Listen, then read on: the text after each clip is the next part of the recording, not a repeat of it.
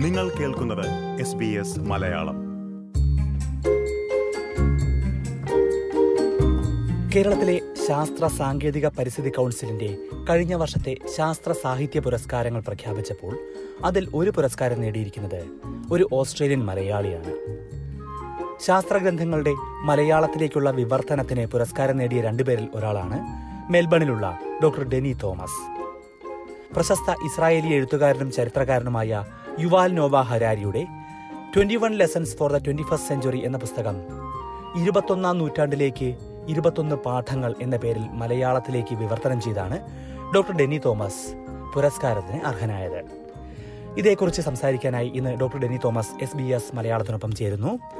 S B S മലയാളത്തിന്റെ ഈ പോഡ്കാസ്റ്റുമായി നിങ്ങൾക്കൊപ്പം ഞാൻ ദിജു ശിവദാസ്. ഇത്തരം കൂടുതൽ പോഡ്കാസ്റ്റുകൾ കേൾക്കണമെന്നുണ്ടെങ്കിൽ എസ് ബി എസ് മലയാളം പോഡ്കാസ്റ്റുകൾ നിങ്ങൾക്ക് സബ്സ്ക്രൈബ് ചെയ്യാം. സ്പോട്ടിഫൈയിലും ആപ്പിൾ പോഡ്കാസ്റ്റിലും ഗൂഗിൾ പോഡ്കാസ്റ്റിലും അല്ലെങ്കിൽ നിങ്ങൾ പോഡ്കാസ്റ്റ് കേൾക്കുന്ന മറ്റേത് പ്ലാറ്റ്ഫോമിലും എസ് ബി എസ് മലയാളം പോഡ്കാസ്റ്റുകൾ സബ്സ്ക്രൈബ് ചെയ്യാം.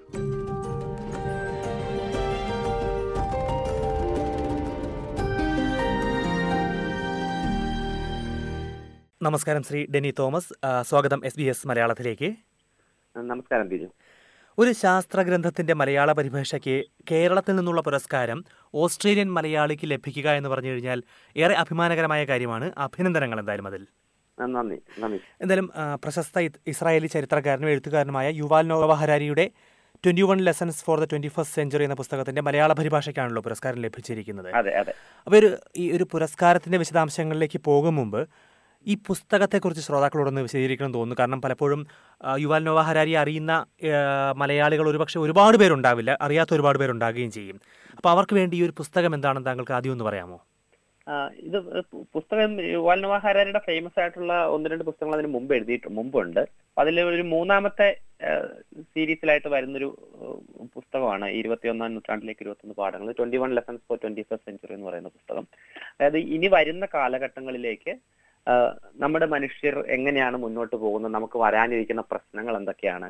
അല്ല അതിങ്ങനെ എങ്ങനെയൊക്കെ പരിഹരിക്കാം? അല്ലെങ്കിൽ ശാസ്ത്രത്തിന്റെ മുന്നോട്ടുള്ള പുരോഗതി നമ്മുടെ ഒരു സാമൂഹികമായും രാഷ്ട്രീയമായും ഉള്ള ജീവിതങ്ങളെ എങ്ങനെയൊക്കെ അത് ബാധിക്കാം? എന്നുള്ള ഒരു ഒരു കാഴ്ചപ്പാടുകൾ അവതരിപ്പിക്കുന്ന ഒരു പുസ്തകമാണ്.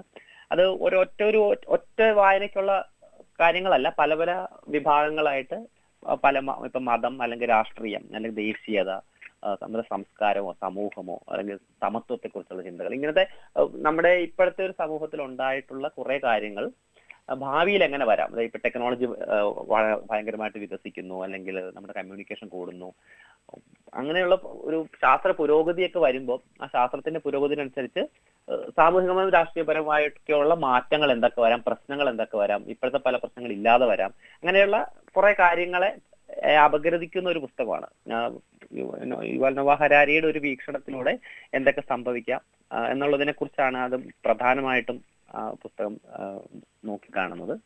പിന്നെ ഒരു അതിന്റെ കഴിയാവുന്ന രീതിയിലുള്ള ഉത്തരങ്ങൾ അല്ലെങ്കിൽ സാധ്യതകളെ കുറിച്ചും കൂടെ അതിനകത്ത് പറഞ്ഞു പോകുന്നുണ്ട്. ഓക്കെ. ഈ ശാസ്ത്രഗ്രന്ഥങ്ങൾ മലയാളത്തിലേക്ക് തർജമ ചെയ്യുന്ന ചെയ്യുന്ന ഒരുപാട് എഴുത്തുകാർ കേരളത്തിൽ തന്നെയുണ്ട്. അപ്പം ഈ ഒരു പുസ്തകം എങ്ങനെ താങ്കളിലേക്ക് ഡി സി ബുക്സിൽ നിന്ന് താങ്കളിലേക്ക് ഈ ഒരു തർജമയുടെ ചുമതല എങ്ങനെയാണ് എത്തിയത്? അത് ഞാൻ ഈ യുവാൽ നവ ഹരാരിയുടെ തന്നെ സാപ്പിയൻസ് എന്ന് പറയുന്ന ഒരു പുസ്തകമുണ്ട്. അത് മനുഷ്യൻ എങ്ങനെയാണ് മനുഷ്യന്റെ ചരിത്രത്തിനെ കുറിച്ചുള്ള ഒരു പുസ്തകമാണ്. അപ്പൊ അത് അത് വായിച്ചപ്പോൾ അത് വളരെ രസകരമായ ഒരു ഭയങ്കര ഫേമസ് ആയിട്ടുള്ള പുസ്തകമാണ്. അപ്പൊ അത് വായിച്ചപ്പോൾ എനിക്കൊരു ആഗ്രഹം തോന്നി. ഈ പുസ്തകം മലയാളികളും കൂടെ വായിക്കണം എന്നൊരു ആഗ്രഹം തോന്നി. ഞാൻ സാപ്പിയൻസ് സ്വയം അത് എങ്ങും ആരും തന്നൊന്നുമല്ല വെറുതെ അങ്ങ് തർജമ ചെയ്യാൻ തുടങ്ങി. ഞാനതൊരു രണ്ട് മൂന്ന് അധ്യായം ഞാൻ തർജമ ചെയ്ത് കഴിഞ്ഞപ്പോഴാണ് ഞാൻ അറിഞ്ഞത്. അത് മഞ്ജുൾ പബ്ലിക്കേഷൻസ് എന്ന് പറയുന്ന ഇന്ത്യയിൽ തന്നെയുള്ള വേറെ ഒരു പബ്ലിഷേഴ്സ് അതൊരു നോർത്ത് ഇന്ത്യൻ പബ്ലിഷേഴ്സ് ആണ് അവർ റീജിയണൽ ലാംഗ്വേജിലായ ട്രാൻസ്ലേഷൻ ഒക്കെ ചെയ്യുന്നതാണ്. അപ്പൊ അവർ ഓൾറെഡി ഈ സാപ്പിയൻസിന്റെ റൈറ്റ്സ് വാങ്ങിയിട്ട് അവർ തന്നെ അവർക്ക് വേണ്ടിയിട്ട് ആരെയും കൊണ്ട് ട്രാൻസ്ലേറ്റ് ചെയ്യിക്കുന്നുണ്ട് എന്നറിഞ്ഞത്. അപ്പൊ എനിക്കത് മലയാളം ആരെങ്കിലും വായിച്ചാൽ മതി എന്നൊരു ഉദ്ദേശം ഉണ്ടായിരുന്നുള്ളത് കൊണ്ട് ആരെങ്കിലും ചെയ്യുന്നുണ്ടല്ലോ എന്ന രീതിയിൽ ഞാൻ പിന്നെ ചെയ്തുകൊണ്ടിരുന്നത് നിർത്തി. ഞാൻ ഈ സാപ്പിയൻസിന്റെ ഒരു രണ്ട് മൂന്ന് അധ്യായം ചെയ്ത കാര്യം രവീന്ദ്രൻ മാഷിന് അറിയാമായിരുന്നു. അപ്പം രവീന്ദ്രൻ മാഷാണ് ഈ ഇരുപത്തൊന്നാം നൂറ്റാണ്ടിന്റെ സി രവീന്ദ്രൻ. മാഷിന് അറിയാമായിരുന്നുണ്ട് മാഷാണ് ഡി സി ഇതിനെ റൈറ്റ്സ് വാങ്ങിച്ചു. ഈ twenty one lessons for twenty four സെഞ്ചുറിയുടെ rights D C വാങ്ങിച്ച് സാറാണ് പറഞ്ഞത് ഡെന്നി ഇങ്ങനെ ചെയ്തിട്ടുണ്ട്. അപ്പൊ ഡെന്നിയോട് വേണമെന്ന് കോൺടാക്ട് ചെയ്ത് നോക്കൂ എന്ന് പറഞ്ഞ് സാറ് പറഞ്ഞിട്ടാണ് ഡി സി എന്നുള്ള ആളുകൾ എന്നെ കോൺടാക്ട് ചെയ്തത്. ചെയ്യണോ വേണ്ടെന്നൊരു സംശയം ചെറിയൊരു ടൈമിന്റെ കൺഫ്യൂഷൻ കൊണ്ട്. പിന്നെ ഞാൻ കുഴപ്പമില്ല നല്ല പുസ്തകമാണല്ലോ എന്ന് വിചാരിച്ച് അതിനുള്ള ഇത് എടുക്കുകയായിരുന്നു സ്വാഭാവികമായിട്ട് അങ്ങനെ തർജമയിലേക്ക് പോകുമ്പോൾ താങ്കളെ കുറിച്ച് കൂടുതൽ അറിയണമെന്നുണ്ട് അപ്പൊ താങ്കളുടെ ഒരു മേഖല ഒരു പ്രവർത്തന മേഖല എന്താണ്? ഞാൻ ഇവിടെ മെൽബണിലെ ഞാൻ ലാട്രോബ് യൂണിവേഴ്സിറ്റിയിൽ പഠിപ്പിക്കുകയാണ് ഞാൻ ടീച്ചറാണ്. അവിടെ അവിടുത്തെ ബിസിനസ് ബിസിനസ് ഫാക്കൽറ്റിയിൽ ഓൺടർപ്രണർഷിപ്പ് ഇന്നോവേഷൻ എന്നീ സബ്ജക്ട്സ് പഠിപ്പിക്കുന്ന ഒരു അക്കാഡമിക് ആണ്. അപ്പോൾ ഈ ഇത്തരമൊരു ഹരാരിയെ പോലുള്ള ഒരു എഴുത്തുകാരന്റെ പുസ്തകങ്ങൾ തർജമ ചെയ്യുന്നതിലേക്ക് എത്താനുള്ള ഒരു കാരണം എന്താണ്? അത് എത്രത്തോളം പ്രത്യേകിച്ചും അടുത്ത കാലത്ത് ഏറ്റവും അധികം ശ്രദ്ധേയനായ ഒരു വളരെ പെട്ടെന്ന് ശ്രദ്ധയിലേക്ക് വന്ന ഒരു എഴുത്തുകാരനാണല്ലോ യുവൽ നൊര- നൊവ ഹരാരി ഇപ്പം ബരാക് ഒബാമയെയും അല്ലെങ്കിൽ മാർക്ക് സക്കർബർഗിനെയും പോലുള്ള വായനക്കാർ ആരാധകർ തന്നെയുള്ള ഒരു എഴുത്തുകാരൻ. അപ്പോൾ താങ്കൾ എന്താണ് അദ്ദേഹത്തിന്റെ പുസ്തകങ്ങളിലേക്ക് അടുപ്പിച്ചത്? അല്ല ഒന്ന് സാപ്പിയൻസ് എന്ന പുസ്തകം ആക്സിഡന്റലി എന്റെ കൈ കിട്ടിയതാണ്. അപ്പൊ അത് വായിച്ചപ്പോൾ ഉണ്ടായ ഒരു രസകരമായ വായന വായനയായിരുന്നു അത് ആ- ആ പുസ്തകം. അപ്പൊ ആ പുസ്തകത്തിന്റെ ബേസിലാണ് ആ ഒരു എഴുത്തുകാരൻ ഞാൻ ശ്രദ്ധിച്ചതും നോവാഹരാരിയുടെ നോവ ഹരാരിയുടെ പുസ്തകങ്ങൾ വായിക്കാൻ തുടങ്ങിയതും. അപ്പൊ അതിന്റെ ഒരു അതിന്റെ കണ്ടന്റും അല്ലെങ്കിൽ അതിന്റെ ഒരു അത് മുന്നോട്ട് വെക്കുന്ന ആശയങ്ങളും ഒക്കെ വളരെ രസകരമായിട്ട് തോന്നി നമ്മൾ വിചാരിക്കാത്ത കുറെ വീക്ഷണങ്ങൾ അതിൽ നിന്ന് അവർ തന്നിട്ടുണ്ട്. അപ്പൊ അതിൽ നിന്ന് കിട്ടിയ ഒരു അടുപ്പമാണ് ആ ഒരു എഴുത്തുകാരനോട് ഉണ്ടായിരുന്നത് ഈ ഹരാരിയുടെ പല കാര്യങ്ങളും വായിക്കുമ്പോൾ അല്ലെങ്കിൽ അദ്ദേഹത്തിന്റെ അഭിമുഖങ്ങൾ കാണുമ്പോഴെല്ലാം തന്നെ ഒരു സാധാരണ ഒരാൾക്ക് വളരെ പെട്ടെന്ന് പിന്തുടരാൻ കഴിയുന്ന കാര്യങ്ങളല്ല പറയുന്നത്. ഒരുപക്ഷെ മറ്റൊരു തലത്തിൽ നിന്ന് ചിന്തിച്ചാൽ അല്ലെങ്കിൽ പിന്തുടർന്നാൽ മാത്രമേ അത് പൂർണമായി മനസ്സിലാക്കാൻ കഴിയുകയുള്ളൂ. അതുകൊണ്ട് തന്നെ ഈ ഒരു പുസ്തകം തർജമ ചെയ്യുമ്പോൾ അത്ര എളുപ്പമായിരിക്കാനും സാധ്യതയില്ലല്ലോ. ഒരു സാധാരണ നോവലോ അല്ലെങ്കിൽ മറ്റേതെങ്കിലും ഒരു ലേഖനമോ ചെയ്യുന്നത് പോലെ മാത്രം ചെയ്യാൻ കഴിയുന്നതല്ല. എത്രത്തോളം പ്രതിസന്ധി ഉണ്ടായിരുന്നു. ഇത്തരത്തിലുള്ള ചരിത്രവും ഭാവിയും സാങ്കേതിക വിദ്യയും എല്ലാം കൂടി ഇഴചേർന്ന ഒരു പുസ്തകം തർജമ ചെയ്യുമ്പോൾ. അതിന്റെ ഒരു ഭാഷാപരമായ ഒരു ചലഞ്ച് ഉണ്ടായിരുന്നത് കൃത്യമായ മലയാളത്തിലേക്ക് ആക്കാൻ വേണ്ടിയിട്ട്. കാര്യം നമ്മളിപ്പം ഒരു വേർഡ് ടു വേർഡ് പദാനുപത ട്രാൻസ്ലേഷൻ നടത്താൻ ശ്രമിച്ചാലും അത് കൃത്യമായിട്ടാവില്ല ഇപ്പൊ ഞാൻ അതിനപ്പുറം ആശയങ്ങളുടെ ഒരു ഒരു വെല്ലുവിളിയാണ് ചോദിച്ചത്. ആ, ആശയങ്ങളുടെ വെല്ലുവിളി ഞാൻ ഭയങ്കര കാര്യമായിട്ട് എടുത്തില്ല. ഇപ്പൊ ഞാൻ എനിക്ക് യോജിക്കാത്ത ആശയങ്ങൾ ഇതിനകത്ത് ഉണ്ടാവാം.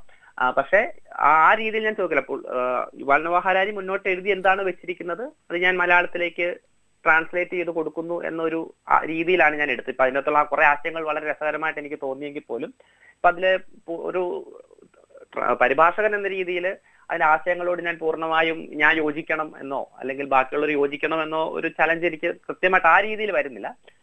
പക്ഷെ നവാഹരാര് തന്നെ പറയുന്നുണ്ട്. പല ഇപ്പൊ ഏതെങ്കിലും ഭാഷയിലേക്ക് ഒരു കാര്യങ്ങൾ എഴുതുമ്പോൾ ആ ആ സ്ഥലത്തേക്ക് ആ പുസ്തകം എത്തിക്കാൻ പ്രശ്ന- പ്രശ്നം ഉണ്ടാകും. ഇപ്പൊ റഷ്യയിലെ കാര്യങ്ങളൊക്കെ എഴുതുമ്പോൾ ആളുകൾക്ക് അത് വായിക്കാൻ വേണ്ടി അവിടെ ബാൻ ചെയ്യൂ. അങ്ങനത്തെ ഇഷ്യൂസ് ഉള്ളപ്പോൾ പുള്ളി ചിലപ്പോൾ ഒരു ഇച്ചിരി കൂടെ ബാലൻസിങ് ആയിട്ടുള്ള അപ്രോച്ചുകൾ എടുക്കാറുണ്ട്. എന്ന രീതിയിൽ നവാഹരാര് തന്നെ പറയുന്നുണ്ട്. അപ്പൊ എനിക്ക് പക്ഷെ അങ്ങനത്തെ ഒരു ചലഞ്ച് എനിക്ക് ആശയപരമായിട്ട് മുന്നോട്ട് വെക്കേണ്ട ആവശ്യം വരുന്നില്ല അവിടെ. കാരണം പുള്ളി എഴുതി വെച്ചിരിക്കുന്ന എന്താണോ അത് തന്നെ ഞാൻ പരിഭാഷപ്പെടുത്തുന്നു എന്നത് എന്നൊരു കാര്യം മാത്രം എനിക്ക് ചെയ്താൽ മതി.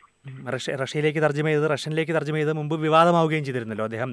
അതിൽ വെള്ളം ചേർക്കാൻ അനുവദിച്ചു എന്ന പേരിൽ.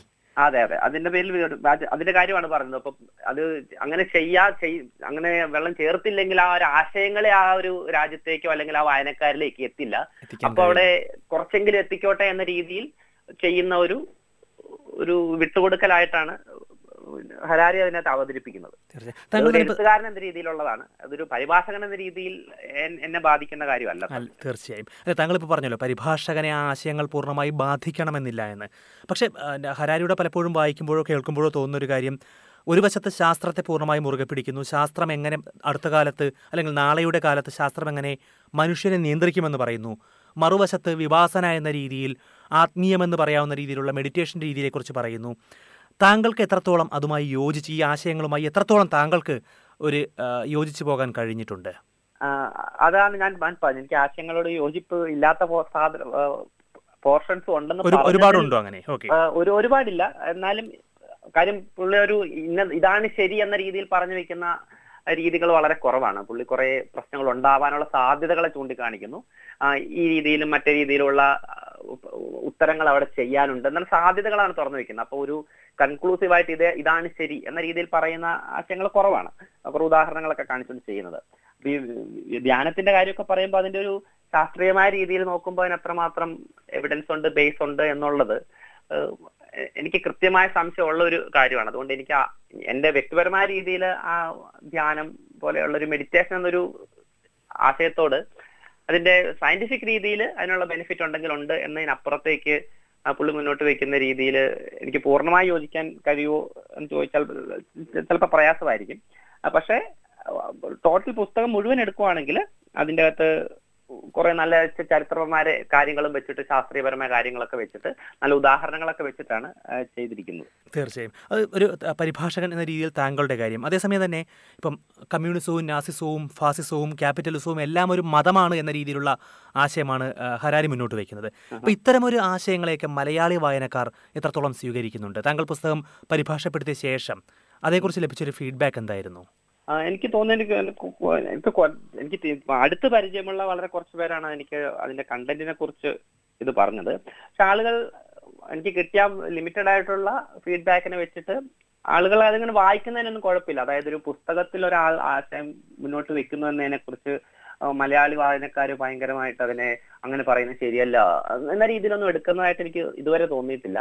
പല പല ആശയങ്ങൾ മുന്നോട്ട് വെക്കുന്നു. ഇത് ഹരാരിയുടെ വീക്ഷണമാണ്. അതിൽ ഞങ്ങൾക്ക് ആവശ്യമുള്ളത് എടുക്കും. അല്ലെങ്കിൽ ഞങ്ങൾക്ക് ആവശ്യമില്ലാത്ത വിയോജിപ്പുകൾ ഉണ്ടെങ്കിൽ അത് അത് പറയുമെന്നതിനപ്പുറത്തേക്ക് അതൊരു വിവാദമാക്കുന്നു എന്ന രീതിയിലൊന്നും ഇതുവരെ എന്നോട് ആരും അങ്ങനെ ഒരു ഫീഡ്ബാക്ക് ഒന്നും പറഞ്ഞില്ല. പക്ഷേ ആശയങ്ങൾ അവർ മനസ്സിലാക്കുന്നുണ്ട് എന്ന രീതിയിൽ എന്നോട് റെസ്പോണ്ട് ചെയ്തിട്ടുണ്ട്. ഹരാരി മലയാളത്തിൽ കാര്യമായി വായിക്കപ്പെടുന്നുണ്ടോ. തീർച്ചയായിട്ടും ഉണ്ട്. കാര്യം ഇപ്പൊ എന്റെ കയ്യിൽ ഇരിക്കുന്ന പുസ്തകം തന്നെ ആയിരിക്കും ഇത് മൂന്നാമത്തെ എഡിഷനാണ് ഈ ഇതിന്റെ തന്നെ. ഞാൻ എന്റെ ഞാൻ ട്രാൻസ്ലേറ്റ് ചെയ്തതിന്റെ തന്നെ. അത് കിട്ടിയിട്ട് കുറച്ച് നാളായി. അപ്പം എനിക്ക് തോന്നുന്നു ബാക്കി അതിന് മുമ്പ് എഴുതിയ പുസ്തകങ്ങളും പുറത്തോട്ട് ഒരുപാട് പേര് വായിക്കാൻ എടുത്തിട്ടുണ്ട്. സാപ്പിയൻസിനും സാപ്പിയൻസും വളരെ ഫേമസ് പുസ്തകമാണ്. ഹോമോഡിയോസ് എന്ന് പറയുന്ന രണ്ടാമത്തെ പുസ്തകം. അപ്പം ഒരുപാട് വായിക്കുന്നുണ്ട്. എനിക്ക് തോന്നുന്ന ഒരു കുറച്ചും കൂടെ ശാസ്ത്രമായിട്ട് അടുത്ത് നിൽക്കുന്ന ആളുകൾ അല്ലെങ്കിൽ രീതിയിൽ ശാസ്ത്രത്തെ പുരോഗതിയുമായിട്ടുള്ള രീതിയിൽ കാണുന്ന ആളുകൾ കുറച്ചും കൂടെ അതിനെ വായിക്കാനായിട്ട് കയ്യിൽ എടുക്കുന്നുണ്ട്. അല്ലെങ്കിൽ അങ്ങനെയുള്ള ആളുകൾ മറ്റുള്ളവർക്ക് വായിക്കാനായിട്ട് ഈ പുസ്തകങ്ങൾ വാങ്ങിച്ചു കൊടുക്കുന്നുണ്ട്. അങ്ങനത്തെയുള്ള കുറെ ഉദാഹരണങ്ങൾ എനിക്കറിയാം. ഒരു ജനറൽ പബ്ലിക് പബ്ലിക് നോക്കിയാൽ അവർ എത്രമാത്രം ഇത് വായിച്ചു തുടങ്ങി എന്ന് വെച്ചിട്ടുണ്ടെങ്കിൽ എനിക്ക് കൃത്യമായ ഒരു ഡേറ്റ എന്റെ ഇല്ല എന്തായാലും ഒരിക്കൽ കൂടി അഭിനന്ദനങ്ങൾ ഇത്തരമൊരു പുരസ്കാരം നേടിയതിന്. എന്തായാലും ഓസ്ട്രേലിയൻ മലയാളികൾക്ക് തന്നെ അഭിമാനിക്കാവുന്ന ഒരു കാര്യം തന്നെയാണ് ശ്രീ ഡെനി തോമസ്. വളരെ നന്ദി.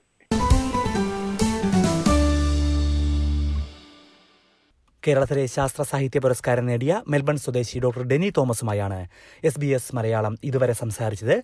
ഈ പോഡ്കാസ്റ്റ് നിങ്ങൾക്ക് ഇഷ്ടമായിട്ടുണ്ടെങ്കിൽ മറ്റുള്ളവരുമായി പങ്കുവയ്ക്കാൻ മറക്കരുത്. എസ് ബി എസ് മലയാളം പോഡ്കാസ്റ്റുകൾ മറ്റുള്ളവരെ അറിയിക്കുക. കൂടുതൽ പേരിലേക്ക് ഇത്തരം വിശേഷങ്ങളും വാർത്തകളുമെല്ലാം എത്തിക്കാൻ അത് ഞങ്ങളെ സഹായിക്കും. ഈ പോഡ്കാസ്റ്റ് നിങ്ങൾക്കായി അവതരിപ്പിച്ചത് ദിജു ശിവദാസ്.